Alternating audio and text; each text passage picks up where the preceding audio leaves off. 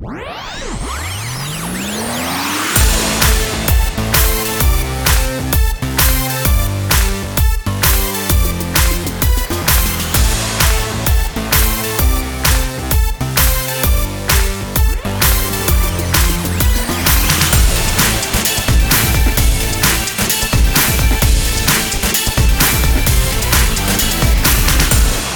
Everyone, and welcome back to the Entry Level Podcast, where we talk all things entry level. With our last few episodes focusing on some of the changes that we are seeing as the world moves through this coronavirus pandemic, today's guest could not come at a better time.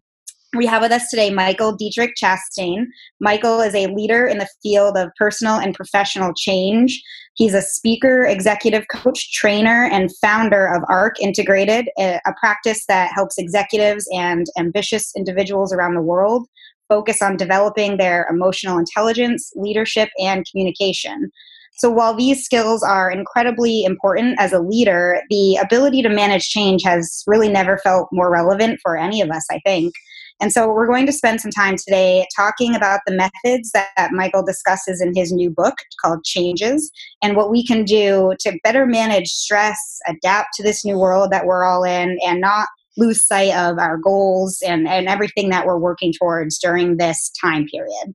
So, welcome to the show, Michael. We're excited to have you on. Welcome. Thanks so much. Yes. It's great to be here. Awesome. Yes. And so, like I said, we're in a time of profound change right now.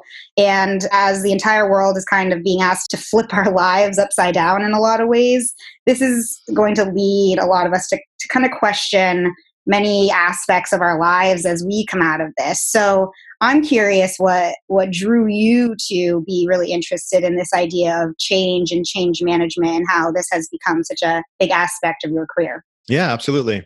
So my whole career has been spent in human development in some capacity, and so uh, now I have a leadership development consultancy, as you mentioned, and we work with teams and leaders all over, helping them improve skills like emotional intelligence and peak performance within a human system of a business. And you know, but before that, I worked in the mental health field for a number of years as a mm. psychotherapist and worked with clients really across the gamut from those that were barely getting their human needs met to folks going through kind of regular transition like changing jobs or birth of a child or death or separation or you know fill in the blank uh, to those that were you know very successful uh, you know maybe maybe working on developing a business or developing peak performing team or leadership. And so all that to say i've seen human change exist in so many different ways over the course of my career and am fascinated by it and, and particularly because of the commonalities that I believe that it has. And you know, the other reason is because I also believe that, you know, change is really the only thing that we can count on and, you know, highlighted right now based on what the world's going through. But you know the reality is even times outside of crisis like we're currently in um, we're always managing change. And in my opinion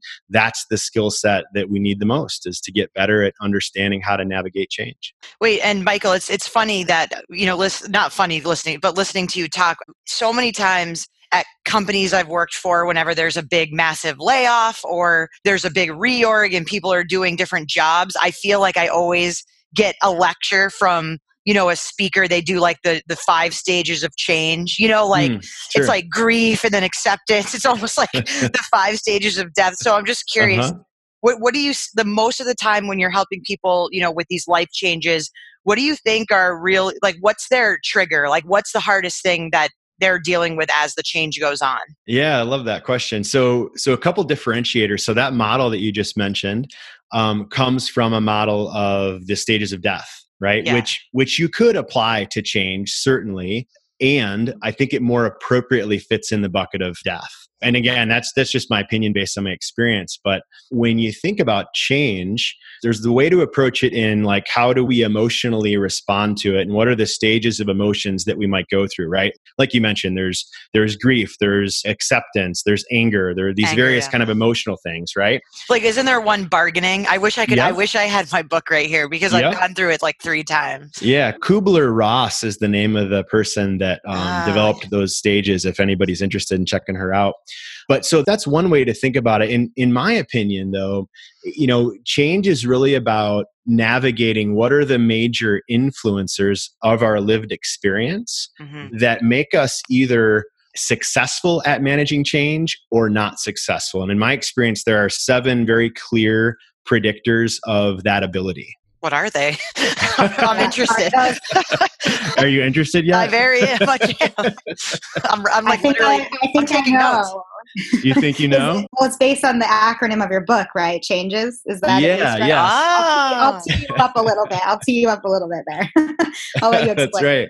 So yeah, so the so changes is the title of the book, and it's also an acronym for these seven principles. But I I always like to preface this by saying that you know I what I didn't do was think what's a cool acronym that i could come up with that would be relevant for people right i didn't i didn't do that what I did do was look at all the thousands and thousands of clients I've worked with over the years and evaluate those stories combined with all the research about change and ask myself, what are the common themes that exist? And after I landed on kind of like seven words that weren't the acronym, I then asked the question, well, wouldn't it be cool if there was an acronym for these seven principles? And that's how the name changes came about. So it was a little bit of reverse engineering, if that makes sense. Interesting. No, that makes sense. Yeah, so yeah. Can you can you talk us through what some of those are? We don't have to go into all seven in detail, but you know, sure. kind of a snapshot of of what those are. Yeah, absolutely. So there, and I'll, I'll do them in order. So uh, cognition is the way that we think. So what we tend to focus on, and that could be, you know, the the, the typical kind of statement of are you a glass half full or glass half empty? yeah. kind of kind of person right? Um, there's actually a lot of science behind that that you know the, those of us that hold opportunity and um, you know imagining what's possible in our minds actually are able to arrive at more creative solutions uh, more easily and uh, in a more robust way. And so there's some there's some science behind where we tend to focus. So that's the first one. Uh, the second one is heart which is our emotional self and so how much are we either ignoring our emotional state or giving it the, the attention that it needs? And then a is action. So what are the habits and routines? And that could that could be in the context of like our daily routine. It could be in the context of you know our weekly monthly even yearly routines. Like what are our general habits? Um, the next is nourishment and that's all about our physical experience which you know everybody knows like eat healthy get sleep and exercise right i'm sure you guys have heard that a million times on your yeah. podcast yeah mm-hmm. Mm-hmm. so that's one of the categories and the reason everybody's heard of it so much is because it there's just so much science behind it there's so much science behind how those three elements of our physical experience impact everything from problem solving to stress to relationships to conflict and fill in the blank so that's that's n and then um, G is guts, which is all about courage. And so if you think of, I'm sure everybody that's listening can think of a time when they knew what they should do in any particular situation, but didn't have the courage to act. And that could be mm-hmm. in the context of, you know, applying for a new job or leaving a toxic relationship or having a hard conversation or having the courage to, to move to a different place, right? Like there's always, always these things in our life that we know the answer but we don't have the courage. So that's that's guts. And then environment is the people places and things we surround ourselves with. And that could be you know not only not only like our our like you know the five people that we spend the most time with which i'm sure a lot of people have heard that quote before we're the average of the five people we spend the most time with. But in addition to that like our communities and our workplaces and the cities that we live in and where we spend our time online all of these things influence our ability to manage and uh, successfully work through change. And then finally, the last one is spirit, which is our belief systems. The big ones, the little ones, the the answers and questions around like where did we come from as human beings, where are we going when we die? Those are big beliefs. And then this, and then the I say small, they're not really small, but the, the beliefs about what is possible within my human experience. What am I capable of? That's also a belief system. I and feel so like you, you yeah. take a much you take a much more um, I don't want to say like spiritual like look on this, but just more I feel like you take definitely more of a broad interpretation of you know instead of just being like anger fear like I like the way mm-hmm. that you I like the way that you laid all that out um, just because there's no so many people, a lot of the i think that a lot of the way people process and deal with things is how they were raised and what they believe in. So i you know mm-hmm. i like the way that you incorporated that into your into your principles. Yeah thanks so much. Appreciate that. Yeah and i you know i think in my experience it's it's really about looking at which of these principles are you know are strengths that i already have. So so for instance it might be that you know for any given person their their belief systems are really strong like they have really positive supportive belief systems but maybe it's that their courage is lacking or maybe it's mm-hmm. that their emotional self is ignored or or fill in the blank. And what what i think is true is that you know for all of us it's going to be a different combination of the principles that need our attention and those that we already have strengths in yeah i was going to say as as you were going through that there were some where i'm like okay you know like nourishment i feel like i do a good job of going to the gym and eating well. And you know when it comes to like constant I guess, improvement in different areas. I'm like, okay, I think I, I, do that well. And then there are certain ones you hit on where I was like, wow, that's the one, mm. or that's the yeah. two that always yep. hold me back. Like I can recognize myself in how you were describing some of those things. And I think cool. from what you're saying, you probably you probably see that a lot with people, like what really what what some people really really struggle with maybe a strength for others and vice versa and it's it's yeah. just important to understand not just your strengths but also maybe what's holding you back? Because it sounds like while these things are all unique in a lot of ways they're also probably very intertwined in a lot of ways. Like if mm-hmm. you you know you can be taking care of yourself physically but if emotionally you're not doing well because of certain aspects of your life that's going to eventually play into that too and, and kind of hold you back collectively. So would you say that you really need to spend time in all of these categories and that you can't just you know sometimes you hear focus on your strengths not your weaknesses do you think mm-hmm. that that applies here too Mm, yeah, so I, I, would say a few things to that, Sarah. I, I, I totally agree that, and, and, you're you're you're really hitting it well, which is in this integration of aspects is such a crucial component to remember that we can't we can't live siloed, right? Meaning that, you know, we, we have these various parts of our lived experience, but they exist in constant influence of each other. And so I think one of the traps we can get into as human beings is thinking that, like, well i'm i'm making good money and i'm going to the gym every day and i'm feeling you know feeling really good and i'm successful you know quote unquote. Um, but there's there's going to be one or two of these principles that are being ignored and over time that'll undermine and corrode the rest of our lived experience right? And so i think you know there's really there's really no escaping these principles in my in my opinion like it they'll they'll eventually reveal themselves because of their consistent influence on one another. Um, and you know and your question about strengths I, I, I love that and i'm a big believer in focusing on what are the strengths that we have and how can we nurture those. I think the way to take that framework of strengths focus and apply it to an area that might need like some additional attention is to shift the question. So I, I, really believe that you know the questions that we ask ourselves influence the results that we get in, in any domain whether it be relationship or work or fitness or fill in the blank. And so so it might be you know like take take uh take the courage dimension for instance the guts right? So you know if that was a weakness for me i might ask myself you know one one question could be well you know I, i'm really weak in this context of courage and you know i don't know what to do about it but i know that it's a weakness and i know i need to do something. So instead of asking that question asking a strengths based question which, which could be what might like what might exceptional courage look like in my life? Right? Or another question could be in 5 years from now what would tell me that i've 10x the level of courage that I currently have. So mm. just that just that flip in questioning, you're still you're still not ignoring the weakness that you have, but you're placing a strengths-based lens upon an area for development. Does that make sense? Yeah.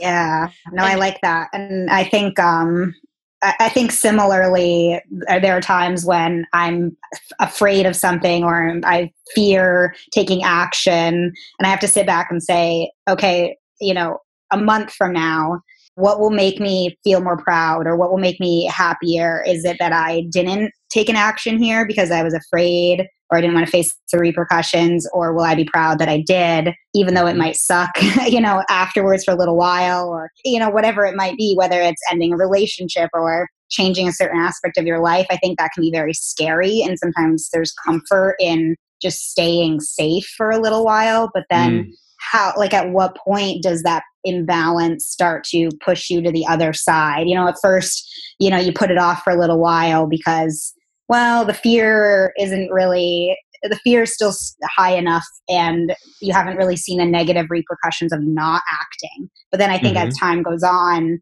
the negative repercussions of not acting whether it's like emotionally or physically or whatever start to kind of outweigh the fear, right? And so yeah. I think, at least in my experience, I almost wait until the negative repercussions of not acting are high enough. And that's probably not the right way to do it, right? Because then you just sit in that anxiety for way longer than you probably should.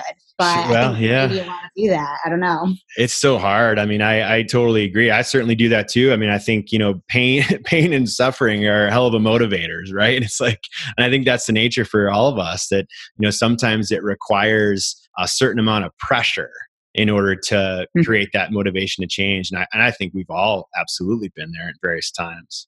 I wrote, well, I, I, took a little note on something you said too. You were talking about how your personality is kind of the five people that you've been around. Mm. Oh yeah. And yeah, how you and how you work that into one of into one of your principles. And I never really mm. thought of it that way, but I agree with you. Like I think it kind of like shocked me a little just because I wasn't expecting you to say that. But oh. when you really think about it, like you know so, uh, so i'm a account executive so i talk to all different you know clients all different types of people all the time but you know with that said you know when i'm really busy at work and you know we're in normal times like i usually am around you know the same people at work you know and then the same friends that i keep up with during the week when it's really busy or on the weekend mm-hmm. and so now i'm like i'm questioning you know i'm thinking about that in terms of accepting change because when you're like, you know, I'll just use this a simple example. Like when you're in a group chat, you know, if you're in a group chat with 10 of your friends and you're a lot different, then you react and handle things differently than a lot of other people do.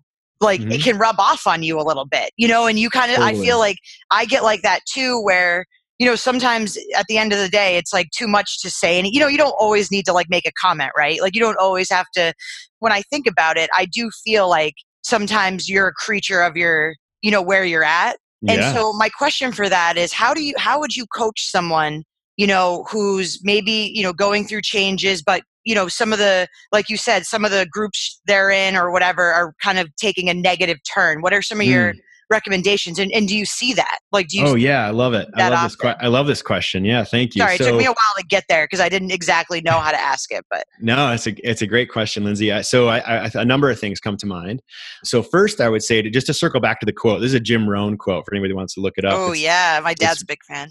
Yeah yeah totally. So uh, the quote is you're the average of the five people you spend the most time with. So so the first thing i might do is people's question to that might be well that's not really true or how true is that really or whatever. So for anybody that has any doubt about the like the gravity of that quote i would i would invite anyone to test it. And so and i'm going to give you an example of how to do that and so you asked like how would i coach someone through this? So that would be the first thing i would invite them to do is well let's test it. And there's a number of ways to test it which are first outline metrics in which you'd like to test it right? So the metrics could be financial income it could be health it could be belief systems it could be when i say health i meant physical health but you could say relationship health would be another metric. So let's just take those four metrics right? So we've got financial we've got physical health we've got emotional health or relationship health and um, the fourth one was uh, well, we'll skip the fourth one. So you take these metrics and you think about what is what are really the averages of the people that I'm around the most, right? So it's easy for us to say, okay, the five people I'm around the most. You could easily come up with that list. And mm-hmm. then you take that and you compare it to what's the average financial health in that group? What's the average relationship health? What's the average physical health? And I can almost guarantee that what you'll discover is that you are that average, right? You're more or less that average. For first, I would offer people the invitation to do that. And then, secondly, I would ask them how much of that average is consistent with your ideal life. right Mm, meaning I love that. That's really interesting. yeah meaning meaning that if there's any inconsistency there then to me there's both the biggest opportunity and the biggest risk right? So what might come about is the realization that wow i'm hanging out with people that don't share my belief systems. They are unhealthy. They are you know they're negative. They're not making the kind of money i want to make. Whatever your goals are there's no there's really no right or wrong to whatever your goals are. If you want to be an olympic athlete or a bazillionaire or have the you know the best love of your life whatever your goals are great my question would be how consistent are those goals with the folks that you're surrounding yourselves with Yeah. the- go That's ahead interesting. Mhm. Oh, Of yeah, cour- finish, finish your thought.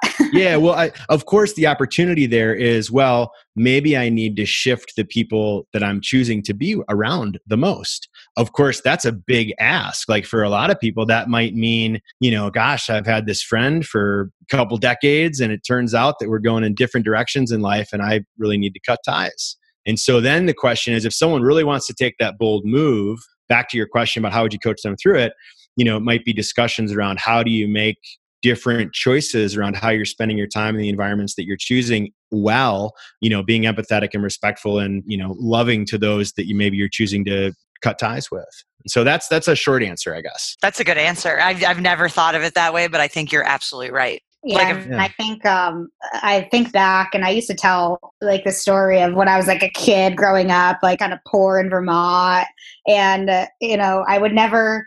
I guess there was like a certain type of people that I was expected to hang out with because I was like a poor kid, you know, and Sure. I always kind of. I just never was. I never had that mentality about life. It was always like, well, no, I'm always. I want to hang out with the people who are like me, like the people who think like me, who yeah I want to be like. And so I hung out with those types of people.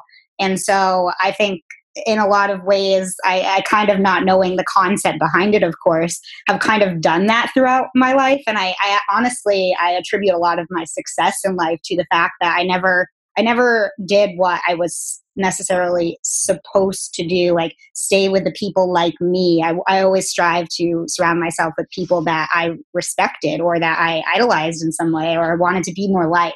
And so I think that's a concept that it really you don't recognize the value of that in Mhm. in your own growth until you do exactly what you just recommended, which is like Mhm. you start to look around and say, you know, and not in a bad way necessarily. Doesn't mean there's anything Mhm. wrong with those people, but I think yeah I think it's a matter of what do you want in life and what some I- people are really happy with. Maybe you're not happy with that, Yeah. or maybe you want something different, you know? Yeah, you bring up a really important point, Sarah, and I and I totally agree. Like, in my opinion, it's really important not to have any kind of judgment, right, in in regards to who we're spending time with, because to your point, it's it's not like it's not like they're bad people necessarily.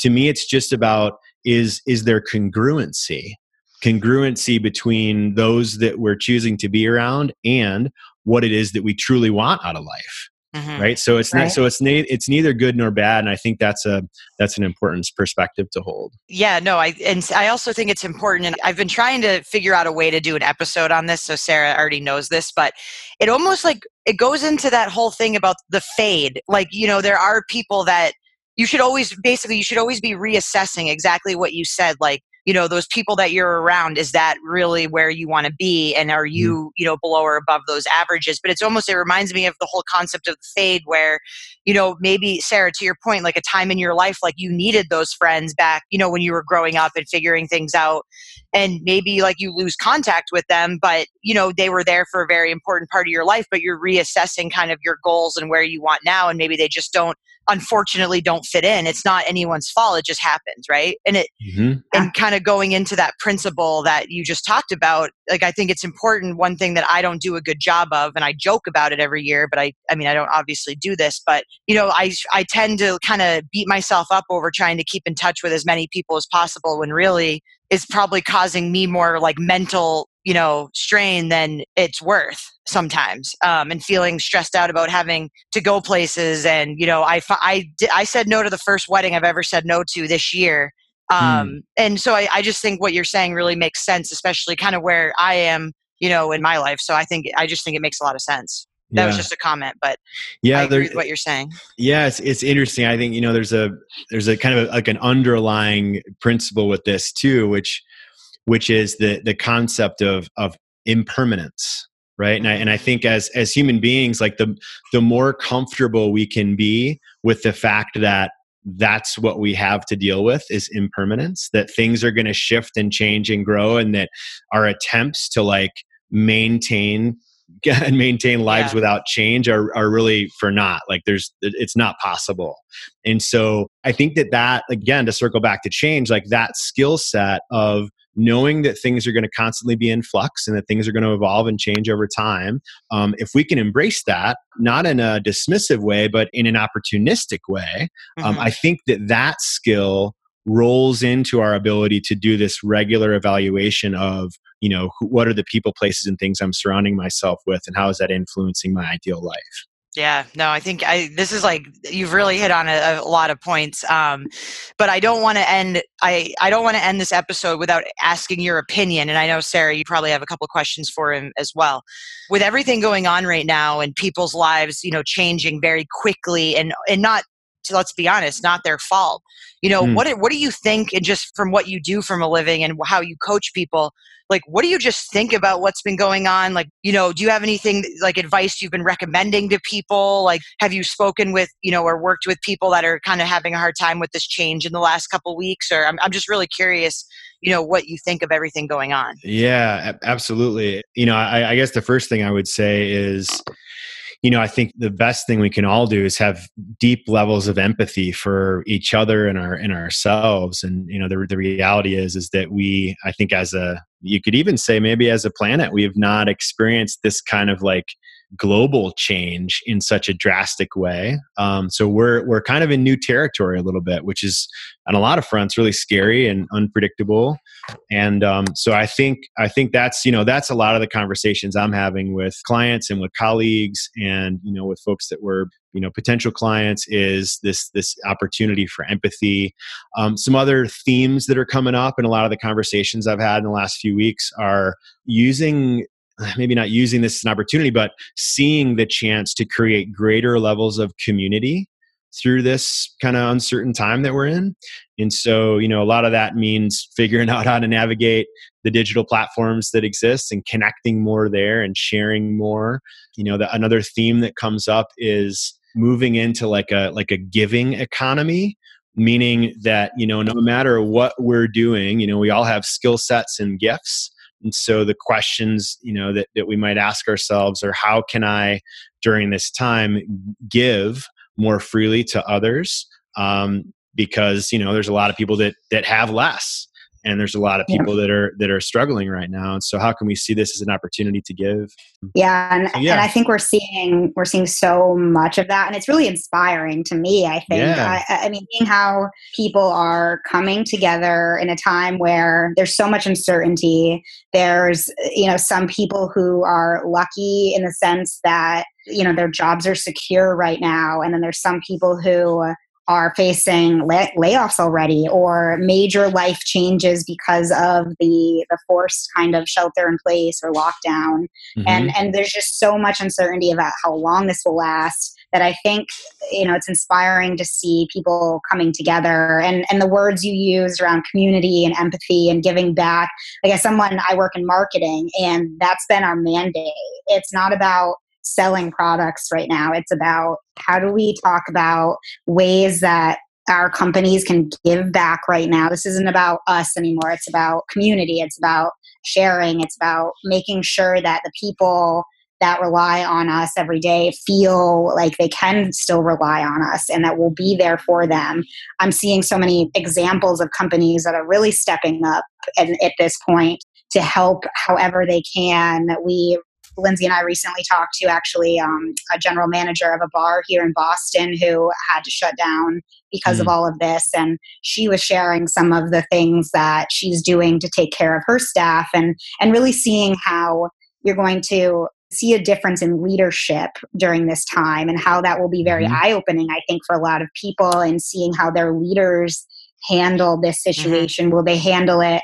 I saw something on Twitter today of, of a boss who like sent a stern letter to a single dad because he wasn't as readily available as he should be or something oh. like that. When mm-hmm. this mm, poor guy is just trying to be like dad and work and manage care for his child all mm-hmm. at the same time unexpectedly. And I think it's just a time where the whole world is being forced into some this form of change for a, mm-hmm. a time period. Yep. Like we all need to come together to help each other through this, and I think it's unprecedented in our lifetimes to see it. And mm-hmm. from someone who has like a little, I'm a little nerdy when it comes to psych stuff. Like I'm finding a lot of it very fascinating, and it sounds like this type of this example will probably be something that you talk about for a while in your work mm-hmm. and how and how people have handled it. And so it's cool yeah. to see for sure. Yeah, absolutely. You know, this, this, might sound, what I'm about to say might sound like kind of a funny statement, but you know, all those examples that you just provided, Sarah. You know, I think there's a lot of beauty in what we're dealing with, and you know, again, that might sound unusual because there's also a lot of death and pain and suffering, and I also think that both of those things can exist. Mm-hmm. Right, we can have one and, and the other, and so you know that's i guess that's the other opportunity is to is to see all of this beauty that's emerging in the context of community and coming yep. together and support and giving and love. And so i just you know i think i think that's the and place to look. If you and i'm a little bit of a history junkie um, and if you think about it every major event every you know like war different things like the world changes after new policies are put in place new world order. Like think about it like mm-hmm. are we going to be shaking hands like, yeah, you know what I mean? Like, I mean, no, but seriously, yeah. like, yeah, yeah. after this, yeah. like, is it going to be, is that going to be the socially acceptable thing to do is shake hands? Is like, you know, are employers going to think now, whoa, maybe I don't need to spend all this rent on an expensive office building in mm-hmm. downtown mm-hmm. Boston? Like, should we do more virtual? Like, I don't know. I just, yeah, we totally. don't know what the changes will be probably for a while. Yeah. But we'll look, you know, when we're all a lot older, we'll probably look back and be, Sarah and I were joking about talking to our nieces, nieces and nephews about it and being like, yeah, this is why we do this. You know what I mean? Like, yeah, we can actually yeah, like talk about it. Uh, yep. But Michael, so I want to make sure before we wrap here, because you've you've shared a ton of good information. Like I definitely very eye opening, and I'd love you know, to have we I know Sarah would too to have you on again and talk about some of this stuff. But what's next for you? You know, where can people find you? How can we help you get you know your story out and what you're doing? Yeah, sure. Thanks. Thanks for asking. Um, so people can find me at arcintegrated.com, which is our, our company's website, arcintegrated.com. And um, you know, in this in this nature of of giving and creating value, there's a number of things I'm working on, which I can share with this community we're giving away a, basically like a bundle of goodies. And so if you go to thechangesbook.com, you can download a whole bunch of stuff and I'll, I'll, rattle it off real quick. You'll get the full audio book for free. You'll get chapter one in the digital format.